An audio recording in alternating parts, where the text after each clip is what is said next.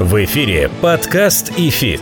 Первый образовательный подкаст о том, как в мире финансов научиться теории и применять ее на практике. У микрофона кандидат экономических наук, доцент ВАВТ и РАНХиГС, преподаватель ИФИТ Олег Абелев, преподаватель ИФИТ, участник фондового рынка России с 1995 года Алан Зарасов и основатель ИФИТ, участник финансового рынка в России с 1992 года Алексей Примак. Всем здравствуйте, всем доброго времени суток. У микрофона Олег Абелев. Вы на волнах подкаста «ИФИТ». Как всегда, напоминаю обратную связь. Наша электронная почта 1 собака ифит.ру, наш канал в YouTube i дефис Institute, наш сайт www.i дефис institute.ru, ну и, конечно же, «ИФИТ» и «ИФИТ Про», два наших телеграм-канала. Заходите везде, оставляйте свои следы, желательно цензурные, желательно аргументированные. Мы обязательно эти следы увидим и на них отреагируем. Не будьте безучастными. И напоминаю, уважаемые друзья, что приближается потихонечку у нас то сладкое время, которое мы с Аланом очень любим, моим соведущим по подкасту, ответов на ваши вопросы. Уже в самое ближайшее время, я думаю, что через месяц, может быть, чуть больше, мы будем делать выпуск ответов на ваши вопросы. С начала сентября я открою голосование на наших ресурсах, в том числе и на сторонних ресурсах, и мы будем собирать с удовольствием ваши вопросы и ждать ваших реакций. Так что имейте это в виду и пишите пишите, пользуйтесь средствами обратной связи. Сегодня в студии со мной мой коллега, преподаватель ФИТ Алан Зарасов. Алан, привет. Привет. Когда мы думали, о чем делать сегодняшний эпизод, э,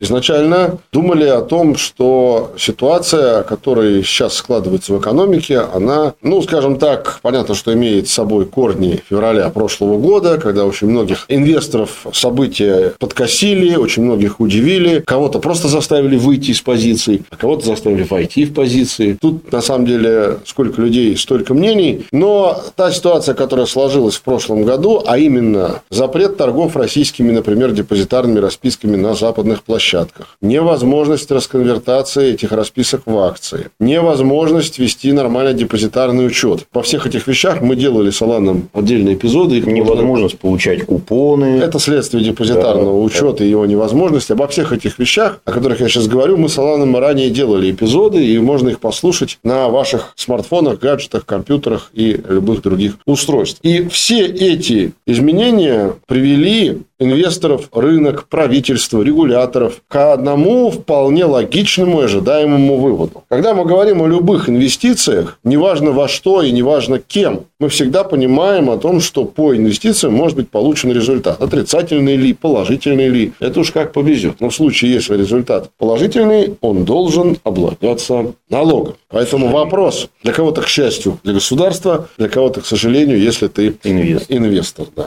Поэтому во веки веков и до скончания веку, как принято говорить у классиков, всегда параллельно с любыми вопросами инвестирования в те или иные финансовые инструменты будет идти вопрос налогообложения результатов от таких инвестиций. И как раз такие события прошлого года привели к тому, что буквально весной правительство стало активно разрабатывать изменения в налоговый кодекс, вносить поправки в него, предлагать эти поправки Госдуме, чтобы она их утвердила, и президент подписал для того, чтобы со сложившейся обстановкой идти в ногу. И э, эти изменения были призваны для того, чтобы инвестор мог получать справедливый доход, и этот доход справедливо облагался налогом в связи с теми событиями, которые я только что перечислил. Результатом всех этих поползновений стало принятие Госдумой в самом конце июля, в 20-х числах июля законопроекта, так называемый ФЗ номер 389, если мне не изменяет да. память. Тогда он был еще законопроектом, а законом он стал после того, как его принял 28 июля Совет Федерации и 31 июля этого года подписал президент. Но сразу хочу сказать, что большинство новаций, о которых мы сегодня будем говорить, согласно этому закону, вступят в законную силу с 1 января 2024 года. Поэтому ну, это не значит... Ну, некоторые... Я сказал, что большинство, да, да. Это не значит, что он уже вступил в силу, но вступят они с 1 января. Поэтому тема нашего сегодняшнего эпизода очень важные налоговые изменения для практически всех инвесторов, которые являются резидентами и гражданами РФ и работают на финансовых рынках. И в связи с этим, Алан, как всегда, первый тебе вопрос. Мы сегодня будем э, обсуждать все эти эти изменения, сейчас по ним пройдемся по порядку. В этом контексте списка этих изменений мы будем говорить о разных вещах. Как ты думаешь, они большинство инвесторов актуальны в России, большинство инвесторов коснутся? Либо это какая-то такая экзотика, что реально эти изменения повлияют, там, может быть, на одного из десяти? Нет, никакой экзотики, все очень массово. Угу. Этими проблемами мы были, как вот инвестиционное сообщество, озабочены некоторыми вещами. По-моему, даже не одно десятилетие. Мы сейчас начнем обсуждать. Угу. И они касаются... Ну, вот из пяти пунктов, четыре пункта касаются массовой части инвесторов. Еще один момент, который я хотел бы тоже у тебя уточнить, перед тем, как мы будем детально разбирать эти изменения. Что, на твой взгляд, послужило причиной вот вообще этих всех изменений, о которых мы говорим? Что, собственно, случилось? Да ничего особо не случилось. Просто у нас в связи вот с событиями прошлого года сузилось резко поле инвестирования. У нас остался наш родной рынок. Западные рынки, ну, как бы они не ушли полностью, но а, они, скажем так, очень рискованные. И об этом, кстати, мы говорили, и ЦБ тоже выпускал соответствующие заявления, да, об этом мы подкаст делали. И получается, что вот этот вот, да, наш рынок, его надо как-то делать прозрачнее, удобнее, в том числе и налогообложение, проще, приятнее, ну, как угодно, может, какие эпитеты называть, потому что, повторюсь, некоторые вещи были, прямо скажем, притчей во языцах и не решались десятилетия. Это назрело уже просто. Абсолютно прав, Алан. Я в этом смысле могу только его поддержать. Хочу сказать, что многие вещи о которых мы сегодня будем говорить, инициировала Ассоциация владельцев облигаций, членом которой я являюсь. И мне отрадно, что те инициативы, которые и ассоциации, я как член этой ассоциации продвигали, не остались без ответа. Вот тебе мы, в частности, тоже сказал, сказать спасибо. Пожалуйста, Алан. Всегда рад стараться. И более того скажу, что, забегая вперед, некоторые вещи, которые, казалось бы, должны начать соблюдаться с 1 января 2024 года, многими брокерами в России уже да, стали соблюдаться да, и были имплементированы, перевожу с русского на русский, включены в измененный порядок налогообложения. Верно. Ну что, поехали? Поехали. Подкаст ИФИТ. Итак, первое налоговое изменение, назовем его так. Справедливое удержание налога на доходы физических лиц с купонов облигаций. Точно. Давай я вначале немножко расскажу контекст, потом э, твое мнение скажу. Значит, контекст следующий. Прежде чем говорить об изменении, надо, наверное, вспомнить, что имеется в виду под удержанием налога с купонов. Значит, когда у нас любой инвестор приобретает облигацию, он ее приобретает не за чистую цену, а еще платит э, сверх. определенный сверх этой цены облигации, которую он видит на экране экране своего терминала так называемый накопленный купонный mm-hmm. доход. Что это за платеж такой? Вот если, скажем, по облигации купон начисляется за какой-то период, скажем, за полгода начисляется 100 рублей, условно, на одну облигацию, допустим. Mm-hmm. И известна дата выплаты купона. Условно, это будет, пускай, там, не знаю, 15 августа. Значит, 16 э, августа облигация будет стоить и свою чистую цену, и на следующий день она не будет стоить ничего более. А вот на следующий день после этого этот купон, который должен заплатить платить эмитент инвестору, через определенное количество дней начнет формироваться. И поэтому первые дни этот купон будет составлять небольшую часть от общего купона, ну, который за полгода ну, должен быть оплачен. Я просто могу да. пояснить, почему вот так вот повелось исторически. Давай. Почему же это существует? Ну, потому что если бы не было вот этой вещи НКД, он еще и крют на Западе называют. Accrued Yield Interest. Да. То тогда владелец вот облигаций, который не ждет выплаты купона, он бы просто не смог получать доход. То есть он бы держал облигацию, продавал бы ее, допустим, на следующий день, как ты сказал, примерно по той же цене, если рынок не меняется, процентные ставки не меняются, с эмитентом все нормально. И что бы он тогда зарабатывал? Да ничего. А ему-то хочется зарабатывать тот купон, который он видит, который выплачивается. Соответственно, рынок облигаций устроен именно так, как ты сказал. До истечения конца текущего купонного периода покупатель уплачивает продавцу ту часть купона, ту часть купона купона. Которая набежала по облигации с момента да. выплаты последнего купона до момента да, даты покупки. Да. Поэтому выгоднее покупать облигацию, забегая вперед, но об этом мы говорили еще давно. Первый день после выплаты купона, а выгоднее продавать в последний день или за несколько дней перед выплатой. Ну, купона. еще так называемые тяжелые облигации, когда уже накопленный вот этот НКД большой, и если еще сама по себе ставка высокая, то ты выплачиваешь продавцу довольно такие приличные деньги, да, и, в общем-то, Это большая часть Да. уже. Теперь мы возвращаемся, собственно говоря, к истории вопроса налогообложения. Прежде чем говорить об изменениях, надо, наверное, сказать о том, а что было. Потому что я предлагаю Ну, нам дальше по такой вот схеме идти. Что было, что расскажу. стало. Значит, Да. что было? Мы в Ассоциации владельцев облигаций еще два года назад, я подчеркиваю, в 2021 году, обратили внимание на то, что не совсем справедливо идет налогообложение купонного дохода большинством брокеров. В чем здесь собака зарыта? Раньше большинство брокеров списывали НДФЛ в размере 13%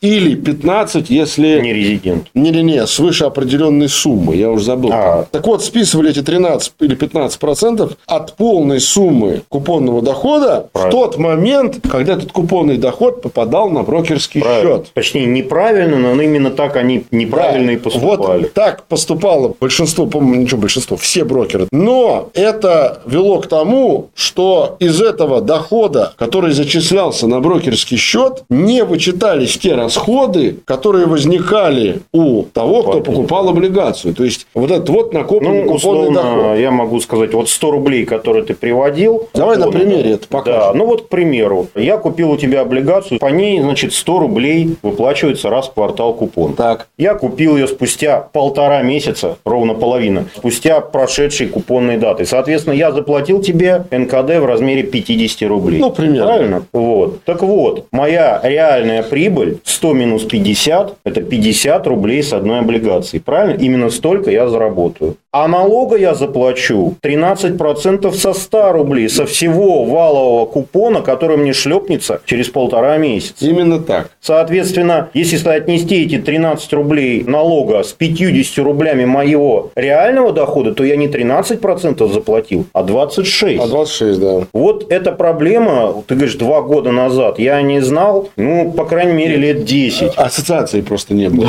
Она всего два года существует. Ну, я думаю, надо к вам уже там, не знаю, хороших напитков заслать. Спасибо, не откажемся. Заметим, мы тут ничего не пропагандируем. Да. Так вот, абсолютно правильно Алан привел этот пример. И я хочу вот эти слова, которые только что на примере привел Алан, просто обобщить и сказать, что такое удержание налога на доход физлиц приводило к тому, что налогом облагался не, не чистая прибыль от владения облигацией, Доход. а облагался, по сути, грязный доход. Да. И в значительной мере что происходило чаще всего? Происходило в следующее. Заканчивался календарный год, брокер делал сверку и возвращал излишне уплаченный налог инвестору. Но если, допустим, то действие, о котором Алан сейчас только что говорил, произошло в феврале, я должен был, как клиент, как инвестор, как покупатель облигаций, ждать еще 10 месяцев, чтобы мне брокер вернул этот излишек уплаченный. И получается, ну ладно, там одна облигация 50 рублей, но мы понимаем, что в реальности речь идет же не о 50 Ну рублях. да. Получается, что я, как инвестор, в течение 10 месяцев терял возможность распоряжаться частью своих финансов. Да. Потому что чего? Они уходят на уплату налога у меня в феврале, а возвращаются ко мне в январе. Ну, Зато Практически- налоговая инспекция получала бесплатные деньги на 10 месяцев. Ну, то- такой хороший депозит, такой, бесплатный. Такое хранение ликвидности за ноль на 10 с лишним месяцев. И, в общем, в этом смысле, не без участия ассоциаций, не без участия инвесторов, стало понятно, что, наверное, это нужно менять. И надо сказать большое спасибо ряду брокеров. По-моему, первым брокером был э, Сбер, который, не дожидаясь вступления в силу этого 389 ФЗ, стал уменьшать купонный доход на ранее уплаченный НКД. И перешел на эту схему. Да. Потом его примеру последовали другие брокеры. И сейчас я не смотрел статистику. Наверное, не все. Кто-то честно ждет до упора 1 января. Но я думаю, что хотя бы... Ну, э, Второй крупный брокер, я тебе подскажу, не будем называть Да, его имя, я, из Сбера. но я думаю, что не только второй, я думаю, что несколько уже, наверное, брокеров, может быть, даже десяток. С десяток уже перешли на такую схему. Нет, Значит, второй еще не перешел. Значит, в связи с этим у меня к тебе вопрос. Алан, как ты думаешь, насколько вот эта история будет способствовать спросу на облигации со стороны инвесторов? Это вообще как-то повлияет? Понимаешь, что если мы смотрим э, в контексте реальности, в которой мы находимся, у нас, кстати, будет подкаст второй именно на тему реальности текущих дней, что ставки растут и банды не в почете рублевые, а в моменте вряд ли повлияет. Сейчас не об этом пекутся инвесторы. Конечно, мы здесь пузыри пускаем, все хорошо, отличные темы. Нам, наконец-то, позволили вот справедливо платить налоги. Но а, в моменте сейчас не об этом, а в долгосрочке, да, повлияет и весьма прилично. Потому что, повторюсь, первые 2, 3, 4 даже месяца мы, по сути своей, давали в долг государственным органам. Да там реально год, что там говорить, вот ты февраль привел, Нет, ну, возвращалось ну, все в феврале как раз. Нет, ну это я сказал февраль, это мог быть да, там и ноябрь. Да, да, да. Кстати, пока вот э, тут ты говорил, Алан, я посмотрел по поводу ставки 15%. Что же это за ставка такая? Эта ставка работает, если доход от операции с ценными бумагами превысил 5 миллионов рублей. Так что 13% для большинства и 15%, если доход превышает 5 миллионов рублей. Последнее, что мне хочется сказать об этом изменении, и мы будем двигаться дальше, это то, что, еще раз подчеркиваю, речь идет о так называемой прибыли инвестора, которая будет облагаться налогом. Не весь грязный доход по облигации, а именно прибыль инвестора за вычетом да, накопленного да. купонного дохода. Подкаст ИФИТ. Хорошо, двигаемся дальше. Все, о чем мы сегодня будем говорить, обязаны будут соблюдать с 1 января, но некоторые брокеры уже не дожидаются да. 1 января. Итак, второе – это то, что налоговым агентам при выплате купонов по облигациям назначен брокер или доверительный управляющий. Надо начать, наверное, прежде чем говорить об изменениях, о некоторых определениях, чтобы по-русски просто нашим слушателям объяснить. Во-первых, кто такой налоговый агент? Согласно налоговому кодексу, и не только России, но и большинства стран мира, налоговый агент – это тот, кто а исчисляет, Б удерживает и С уплачивает налог за инвестора, если мы говорим про финансовые рынки. Кто может быть налоговым агентом? На самом деле, может быть любой участник финансового рынка, брокер, дилер, депозитарий, даже биржа. И даже эмитент. И даже эмитент, в зависимости от того, о каких операциях да. на финансовых рынках идет речь. Вот теперь мы более подробно подходим к этим изменениям. Значит, давай тоже, Алан, поговорим, что было и что стало. Раньше у нас вот именно таким налоговым агентом, который рассчитывал, изымал и выплачивал государству этот НДФЛ, являлся а, депозитарий. депозитарий. Соответственно, Соответственно... Значит, я напомню нашим слушателям, пока Алан собирается с мыслями, что депозитарий – это участник рынка ценных бумаг, основная задача которого – учитывать права и обязанности, которые возникают у всех, у кого ценная бумага находится на руках, ну, или во владении, назовем это так. И в том числе да. до поры до времени еще и да. функция да. налогового агента. Значит, в отличие вот от брокера, хотя на самом деле и а брокер, чем? и депозитарий, они, как правило, в связке, но депозитарий, в общем-то, у него и нет таких рычагов, чтобы чтобы следить за брокерским счетом клиента и видеть, вывел ли он деньги, не, не вывел, будет ли на конец года достаточно суммы для выплаты этого налога. Нет, ну подожди, вообще формально депозитарий вполне может любой счет клиента брокера открыть. А, ну вот я не знаю, потому что он может счет депо контролировать, депо. а там хранятся бумаги. А вот да. денежную составляющую. А скажи что... мне, пожалуйста, чего плохо жилось-то по этому поводу? Зачем это нужно было лишать депозитарий права налогового? Вот я не знаю,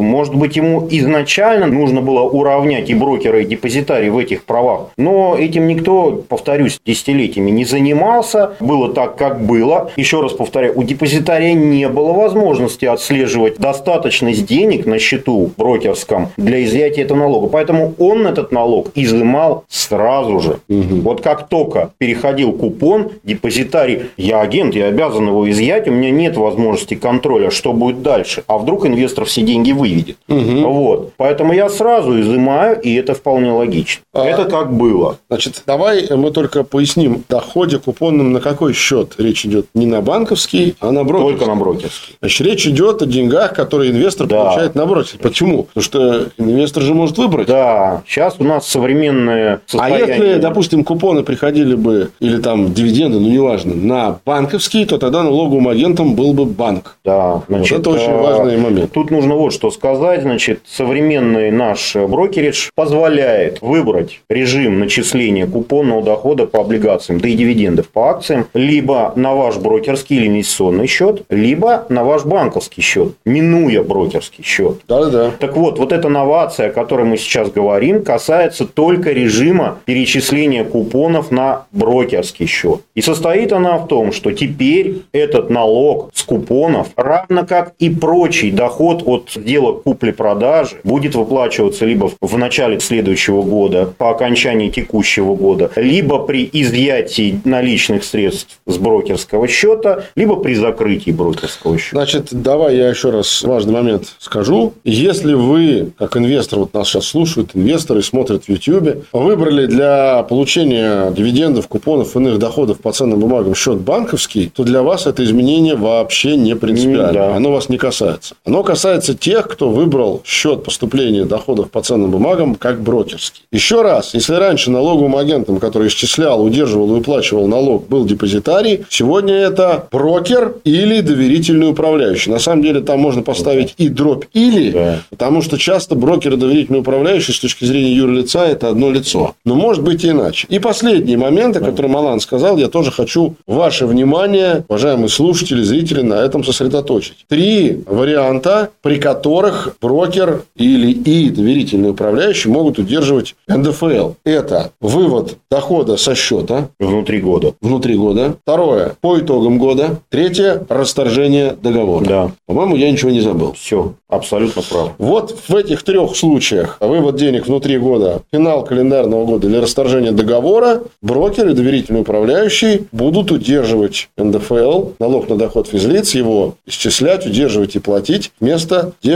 депозитария. Ну и здесь я тоже хочу сказать, что тоже уже некоторые управляющие компании уже не стали дожидаться 1 января 2024 года и подтвердили, что удерживать таким образом. Я вот... Насколько я знаю, вот этот пункт как раз он вступает сразу же после опубликования. Закона. Там был период, который закон давал для участников рынка, чтобы перестроиться. А-а-а. Кто-то, может быть, еще объявит об этом до Нового угу. года, кто-то ждет 1 января. Ну, вот некоторые управляющие компании, не хочу называть, не принципиально, чтобы угу. не делать рекламы, уже этим справедливым налогообложением занялись. Теперь вопрос к тебе, Алан. Да. Так же, как и по поводу первого На что это повлияет? На что это повлияет и повлияет ли? Повлияет. Давай объясним. Значит, смотри, мы считаем доходность облигаций с учетом реинвестирования купонов. Правильно ведь? Да. А как бы получалось так, что на практике мы могли инвестировать по ходу года только часть купонного дохода, потому что мы выплачивали сразу этот налог. То есть, по крайней мере, не совсем корректно была. Может быть, она не сильная, эта доходность. То есть, скажем так, реальная доходность, которую инвестор получает, она будет больше соотноситься с той доходностью, которую мы считаем теоретически,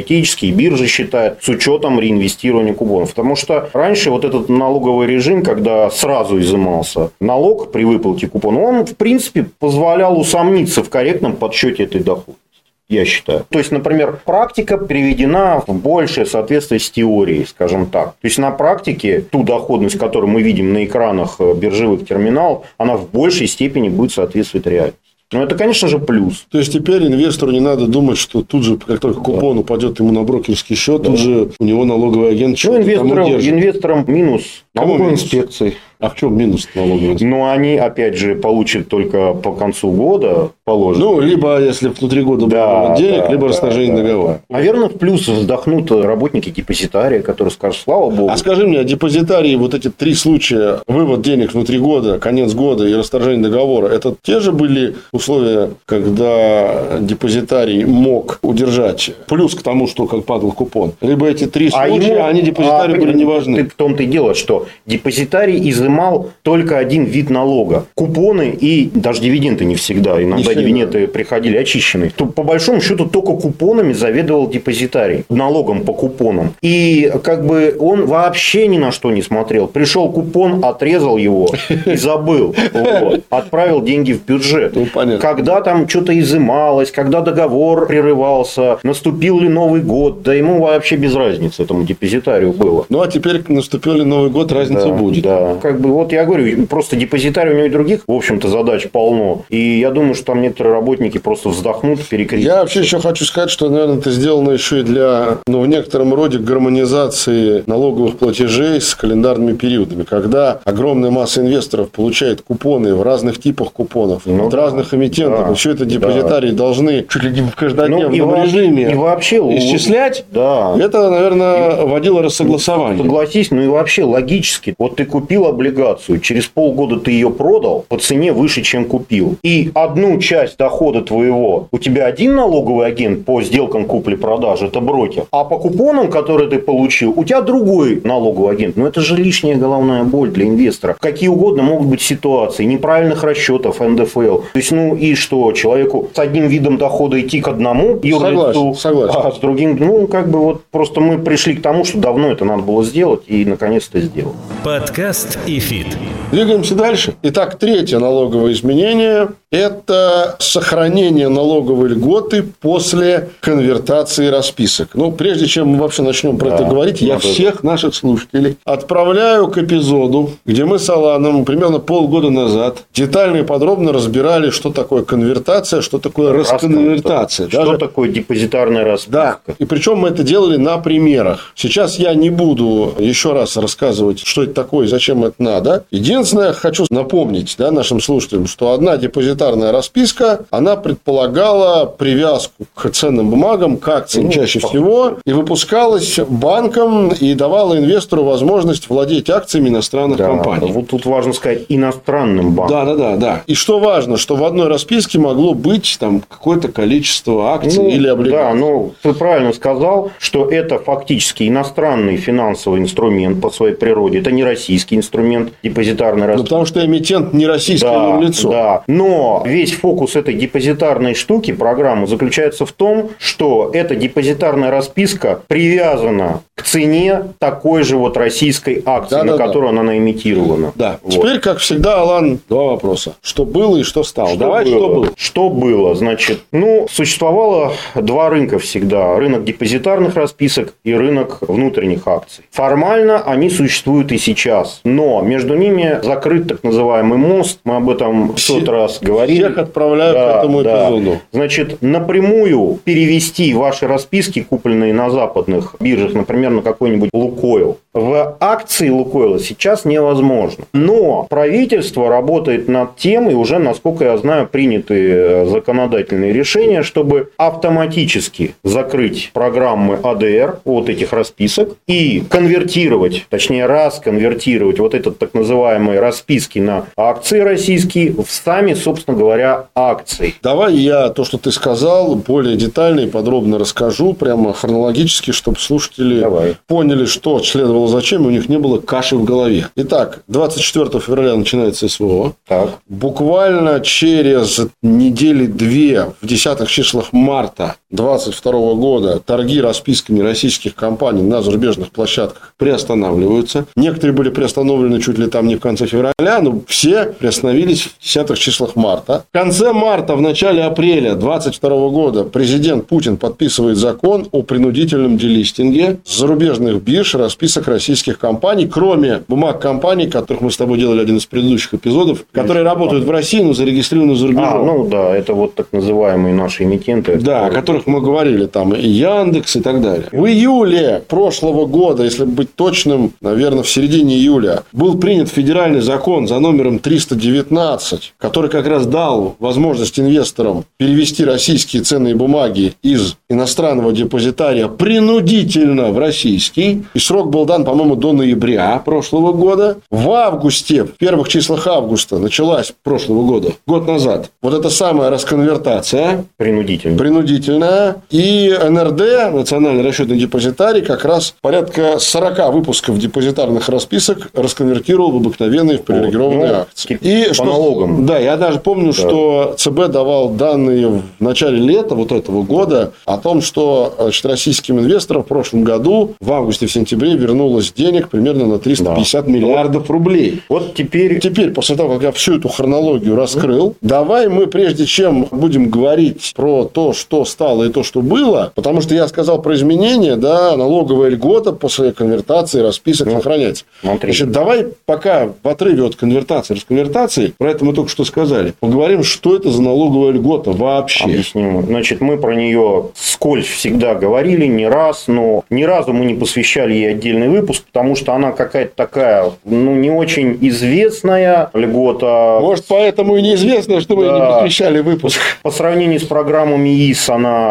не очень как бы популярная. А состоит она в том, что если вы купили через российского брокера российскую ценную бумагу и держите ее более трех лет, то по прошествии этого срока при продаже этой ценной бумаги вы не платите НДФЛ в размере 13%. Но там есть, по-моему, лимит 3 миллиона рублей в год, если я не ошибаюсь. Да, все правильно. То есть максимально за три года можно вывести из налогообложения НДФЛ 9 миллионов рублей. Да, ну и за каждый да. следующий год, соответственно, 3 миллиона миллиона. Вот, вот она достаточно простая. Это не как ИИС первого, второго, третьего типа. Она простая, она была давно, до всяких ИИС. Единственное, там а, по срокам важный момент, что сами активы должны быть куплены не ранее 1 января 2014 года. Точно. Потому что если вы покупали там активы в нулевых, то понятно, что на вас эта льгота не распространяется. Ну, я поясню, почему она не пользовалась популярностью. Потому что все-таки три года держать бумаги, ну, российский рынок не был инвестиционным, будем говорить прямо там так уж, чтобы держать бумаги по три года и больше. И таких инвесторов было раньше, по крайней мере, ну, не так много. Не так много, возможно, сейчас их будет больше. Давай мы назовем эту льготу, сокращенно начинается ЛДВ.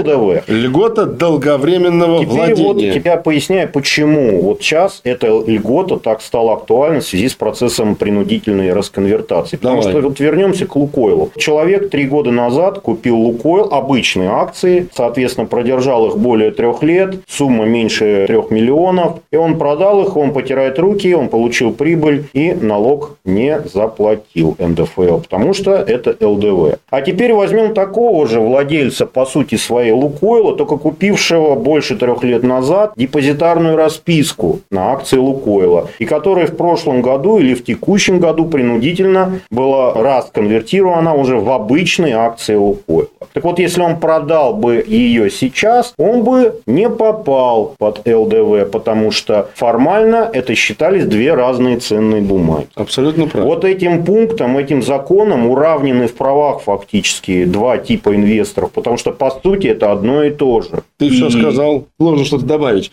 Да. Владельцы акций, владельцы депозитарных расписок – это теперь равные в правах. Да. А да. у меня вопрос в связи с этим, Алан. А если это один и тот же человек? У меня, например, могли быть и акции, и депозитарки Лукойла. Я еще раз говорю, это вот с точки зрения налогов и даже с точки зрения операционного учета у брокера, это всегда считались две разные бумаги. Все, я понял. Просто две разные. Они просто ходят синхронно друг за другом. Последнее, что мне стоит сказать по поводу этой льготы, то, что кроме самих ценных бумаг, под действие ЛДВ, это, конечно, не имеет отношения к депозитарным распискам, но раз уж мы про эту льготу стали говорить, не могу не сказать, также попадают и паи открытых паевых А, инвестиционных ну фондов. да, да, точно. Так называемые ОПИФы. То есть, вот не менее трех полных лет, не менее инвестор должен продержать не только бумаги там, в виде расписок и акций, но и паи. Паи тоже могут быть. Да, так Я, конечно, не видел расписки на паи, такого я что-то не видел, но не принципиально. И вот тут еще важно, опять же, 1 января 2024 года, уважаемые слушатели, подписчики, если вы сейчас обрадуетесь и продадите до 1 января, вас это не коснется, поэтому подождите до 1 января. Да, а закон вступит в силу не ранее 1 января 2024 года. да. А активы должны быть куплены не ранее 1 января Да. 2014 года. Да. То есть, если вы купили Лукойл в 2005 году, это не про вас. Да. Сразу могу сказать.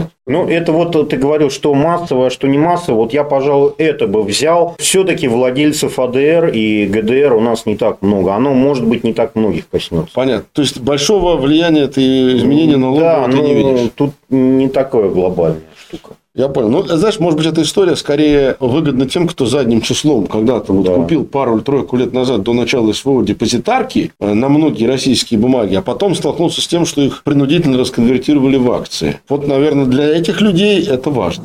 Подкаст ИФИТ.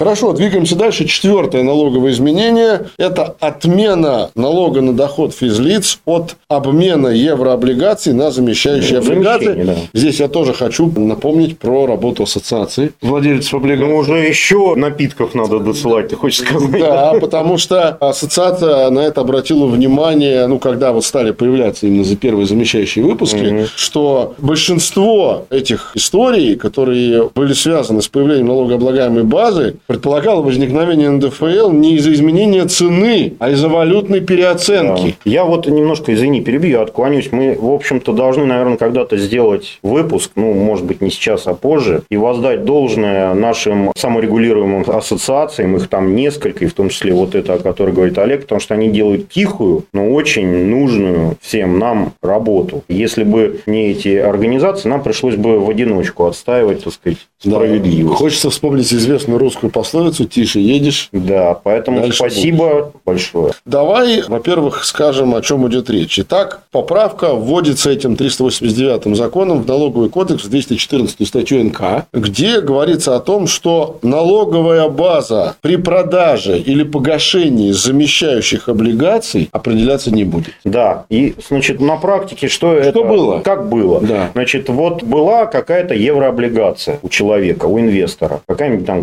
газпромовская. Назовем их старые. Они, старые еврооблигации, они вполне себе нормально торговались до известных событий февраля прошлого года. Дальше произошло то, что произошло, и торговля там какая-то есть на Западе, но получать купоны невозможно. Ну, этим мы тоже посвящали не один выпуск. Соответственно, придуман был процесс замещения, перевода вот этих старых евробандов в новые российские замещенные облигации, которые также привязаны к валюте того же эмитента с таким же графиком платежей, только доход начинается в рублях. Отличная вещь для тех, кто застрял в евробандах. Это просто-таки очень хороший выход. Но процесс замещения состоит технически в том, что процесс происходит сделкой продажи. То есть, с точки зрения налогового кодекса, вы продаете старую облигацию по номинальной стоимости. Сделка проходит, хоть и формальная, но сделка.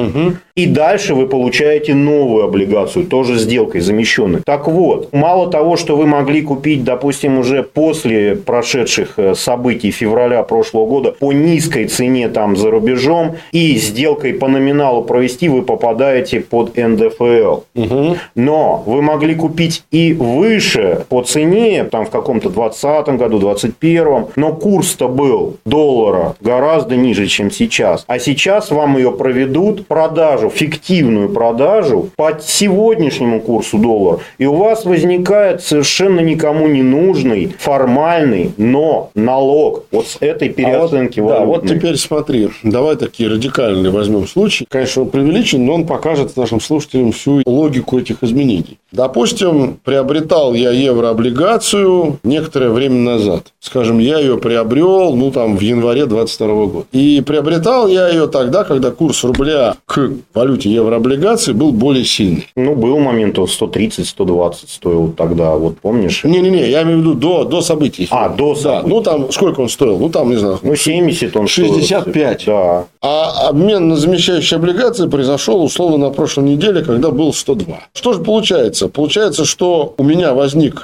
рублях доход, а в иностранной валюте ничего не изменилось. Хорошо, если ничего. Если ты купил ее в 2020 году, ты условно мог ее купить по 110% от номинала. Легко. Ставки были низкие, ситуация была другая. Да. А сейчас ты ее продаешь формально по 100. У тебя еще и убыток есть. Замечательно. А я еще должен налог. А, а формально ты платишь, потому что в рублевая цена за счет Ну, курса серьезно. И ты платишь налог вообще просто ну ни с чего. И получалось, что как было, да, формально эта сделка была как сделка купли-продажи. Да, но никакой реальной передачи Реально прав собственности не было. Да. То есть, по сути, я как владел ценной бумагой, так я ей Конечно. владею. Ну, вот, кстати говоря, АВО, да, Ассоциация владельцев облигаций, про это и тоже говорила, что экономическая суть владения не менялась. Правильно. А теперь у меня к тебе такой вопрос хитрый, Елан. Смотри, мы только что с тобой говорили про льготу долговременного владения. А вот ежели я купил евробонд, а потом она у меня заместилась, Не считается. Могу ли я на Нет, ЛДВ? нет. Она будет считаться от момента получения новой замещенной облигации. Вот такого нам, как говорится, винегретика. жаль. Да, вот вы не пробили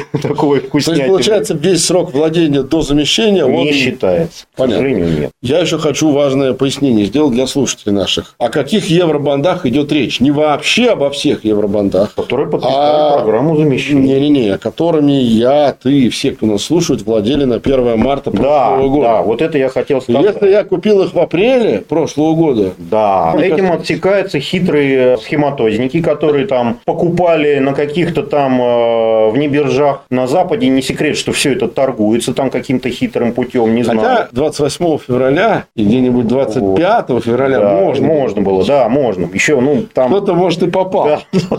Так вот, там же и 20% от номинала стоили эти бумаги. Так вот, таких... Некоторые вообще стоили Да. до 5%. Да, вот таких вот э, особо ушлых вот эта льгота не коснется. Ну, потому что они и так заработали, извините, столько, что грех не заплатить. Еще, еще и на валютном Да, курсе. да. Понятно. Значит, э, еще раз резюмируя, перед тем, как я Алану задам вопрос, значит, если вы владели этой еврооблигацией на 1 марта, если у вас, э, по сути, что важно, собственно говоря, вот эта вот история с ЛДВ, она здесь не играет роль, да, если вы столкнулись с тем, что вашу еврооблигацию заместили, то тогда вы никакой НДФЛ не платите, потому что налоговая база теперь на, на такие банды, да, в случае, если произошла замена евробонда российского эмитента на замещающий, не определяет. Да, там отдельный пункт, что даже если по переуступке прав вы переуступили свои права по старой вот этой облигации, а взамен вам дали новую облигацию, все равно налоговая база по этим операциям Даже в случае не, цессии, да, да. да, не определяется. Алан, как всегда, традиционный вопрос в конце. Как ты видишь влияние этого изменения? Оно как-то массовое или нет? Затронет оно как-то большинство? Я думаю, что оно просто многие сейчас до сих пор покупают. э, Правда, это не коснется уже покупок сейчас. По крайней мере, это подстегнет интерес к новым облигациям замещенным. То есть это ускорит процесс вообще замещения, я считаю. Особенно Процесс- в свете закона, который обязывает Да, всех да. эмитентов до 1 января 2024 года выпустить замещающие Да, да, облигации. это вот толчок к тому, чтобы полностью избавиться от вот, вот этого старого вороха бумаг и уже идти с чистого листа, грубо говоря. Кстати, по-моему, вот я читал, что данная норма уже в силу. Данная норма уже в силу. Я имел в виду, что с 1 января вступит в силу норма, когда всех, кто из эмитентов имел евробанды, но еще их не заместили, должны будут это сделать. Да. Подкаст ИФИТ.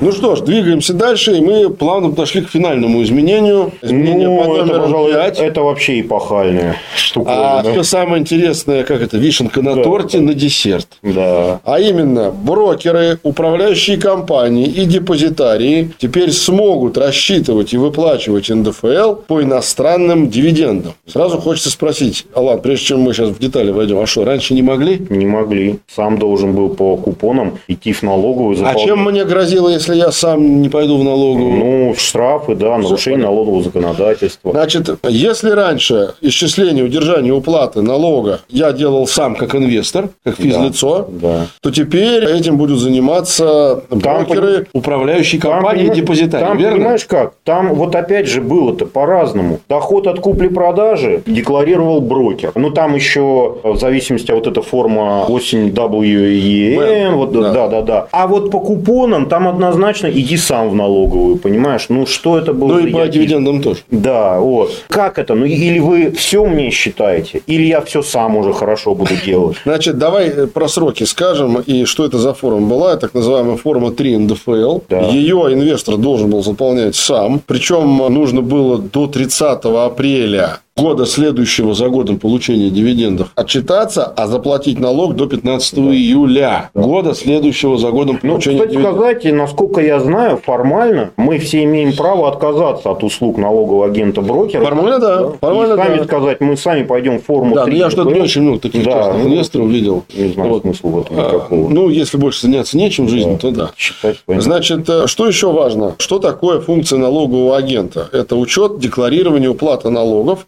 Если этим раньше занимались эмитенты, то сейчас этим занимаются брокерские компании. Мы об этом говорили в самом начале выпуска, когда говорили про то, что такое налоговый агент. Значит, э, история следующая. Вот это вот изменение. Почему она вдруг э, появилась здесь? Что НДФЛ теперь должны платить профучастники. Ну, то есть, брокеры, они сами частные инвесторы. Значит, в марте этого года МИД, Мининостранных дел и Минфин Мгм. предложили президенту издать указ о том, что с теми странами, которые являются недружественными, ввели против России санкции, нужно прекратить действие соглашения об избежании двойного налогообложения. Мгм. Для наших слушателей, я, мы про это говорили, идея в чем этого соглашения? Допустим, вы, как российский инвестор, покупаете ценную бумагу другой страны, налог на дивиденды в России один, а в другой стране он другой. И если этого соглашения об избежании нет, то вы заплатите налог и в России, И там. и в другой стране. Для этого разными странами подписываются так называемые соглашения об избежании двойного налогообложения. И до февраля 2022 года, вернее, даже не до февраля, февраля, до февраля 23 года, mm. потому что начало СВО не повлияло на разрыв этих соглашений. Так и было. У России подписано довольно с большим количеством стран эти соглашения, в том числе они были подписаны с Соединенными Штатами, где, в отличие от российской ставки налога на доход 13%, в США ставочка налога-то там другая, где-то от 30 до 40 в зависимости от ценной да. бумаги. И если бы этого соглашения не было, если ты бы захотел купить американскую ценную бумагу и получил бы по ней дивиденд, ты заплатил бы за... плюс 13. Да, ты заплатил бы 43%. Вот для этого делается это соглашение. И вот, значит, Минфин и МИД предложили сдать указ о приостановке. Если это произойдет, потому что пока этого не произошло еще, то российские граждане, получается, заплатят вот эти самые 43, там, ну, короче говоря, да, да. двойной налог. И тогда вопрос у меня вполне логичный к тебе, Алан. Какое-то странное предложение. Это что ж получается, для своих граждан МИД и Минфин предлагает платить двойной налог? Ну, это как бы отдельная, наверное, тема подкаста. Тут ну, тоже не совсем понятно вообще, чья это инициатива. Да? МИДа и Минфина, да. А, Мне да. кажется, эта история скорее не имеющая экономического смысла, а такой какой-то политико-идеологический смысл. Мне ну, тоже непонятно. Да, да. То есть... Э, Значит, почему я про это вспомнил? Потому что это неразрывно связано с НДФЛом по иностранным дивидендам. Мы сейчас про это говорим. Я так понимаю, что в случае, если бы соглашение об избежании было бы разорвано там у России с теми странами и ценные бумаги компаний, которых мы покупаем, а при этом продолжал бы эти налоги платить частный инвестор, кто бы в здравом уме и доброй памяти из частных инвесторов пошел бы их платить? По таким ставкам. Ну, кто-то бы пошел, потому что там, ну, можно же зарабатывать-то и там какие-то бумаги покупать мусорные, которые в разы вырастают, если банды, да. А, ну, все равно. Ну, равно ну, кто-то, кажется... ну, понятно, что был бы намного меньше интереса. Да. Я не знаю, что вообще это означает, и как вот то, о чем ты сейчас известил, для меня это вообще тоже странное заявление, да. Нет, и ну, как, это, как это все теперь будет? Мне кажется, в русле пополнения как бы налоговой доходной части бюджета и в русле администрирования налогов, угу. когда не я, как частный инвестор, сам заполняю форму 3 НДФЛ и подаю в налоговую, а за меня это будет делать брокер, это будет с точки зрения собираемости налогов более эффективно. Если вдруг эти соглашения ну, будут да. разорваны. Вот для этого, я думаю, это и сделано. Но это моя точка ну, зрения. Да. Ну, кстати, нужно тут сказать обязательно, что НДФЛ по иностранным дивидендам будет удерживаться только российским брокером. Если вы работаете по иностранным акциям через иностранного брокера, что тоже у нас само по себе сейчас такая еще тема. Но мы про это тоже делали эпизод. Да, там своих проблем много, то для вас ничего не меняется. Вы будете сами 3 НДФЛ заполнять и относить в налоговую инспекцию, отчитываться будете сами. Ну что ж, последнее, что остается сказать по этому изменению, что оно вступает в силу с 1 января 2024 да, да, года. Да. Финальный вопрос в завершении всего того, что мы только что сказали, Алан. Вот все эти изменения, как ты думаешь, о которых мы говорили, насколько они привлекут или оттолкнут инвесторов от ценных бумаг? Да, конечно, привлекут в целом. Ну, мы ни одного минусового здесь, которое бы увеличивало налоговое бремя или Последнее, вот последнее только. Понимаешь, вот сам разрыв соглашения еще под каким-то странным, я до сих пор не понимаю, как это все будет работать и кто ага. инициатор. Но по факту закон ФЗ, он не гласит, что именно прям будет увеличено бремя по иностранным дивидендам. Это мы предполагаем, что оно будет. Но пока как еще подождем. Говорить, человек предполагает, а закон да. располагает. Поэтому ни одной из пяти принятых инноваций в налоговых не утяжеляет налоговое бремя и не утяжеляет участь инвестора. Поэтому, конечно, в плюс. Ну что ж, остается нам только закончить эпизод. Да, известной фразы римского императора Веспасиана, который говорил так. Я могу назначить для своих граждан Рима какой угодно налог. Важно не то, какой налог я придумаю, говорил Веспасиан, а то, кто и как его будет собирать. На этом будем завершать. Еще раз, уважаемые слушатели, напоминаю, что у нас скоро должен быть эпизод ответов на ваши вопросы, поэтому все средства и каналы обратной связи вашему вниманию. Один собака ифит.ру электронная почта, два телеграм-канала ИФИТ и ИФИТ Про, i дефис Institute наш канал в YouTube и www.i дефис institute.ru наш сайт, на котором тоже есть форма обратной связи. О налоговых изменениях, которые коснутся каждого инвестора уже в самом ближайшем будущем, а некоторых и уже коснулись, мы говорили с моим коллегой, преподавателем ИФИТ и трейдером с 25-летним стажем на финрынках Аланом Зарасовым. Алан, спасибо. Спасибо тебе за интересную тему. Меня зовут Олег Абелев. По-прежнему мы говорим простым языком о сложных вещах специально для вас. Оставайтесь с нами и будьте в курсе финансовых новостей. Самое главное, нововведений на финансовых рынках. До встречи на следующих эпизодах. Всем пока. пока. Напоминаем, что подкасты «Фит» можно слушать на Apple подкастах, Google подкастах, CastBox, Spotify, VK, Сберзвуки и Яндекс.Музыке. Музыке.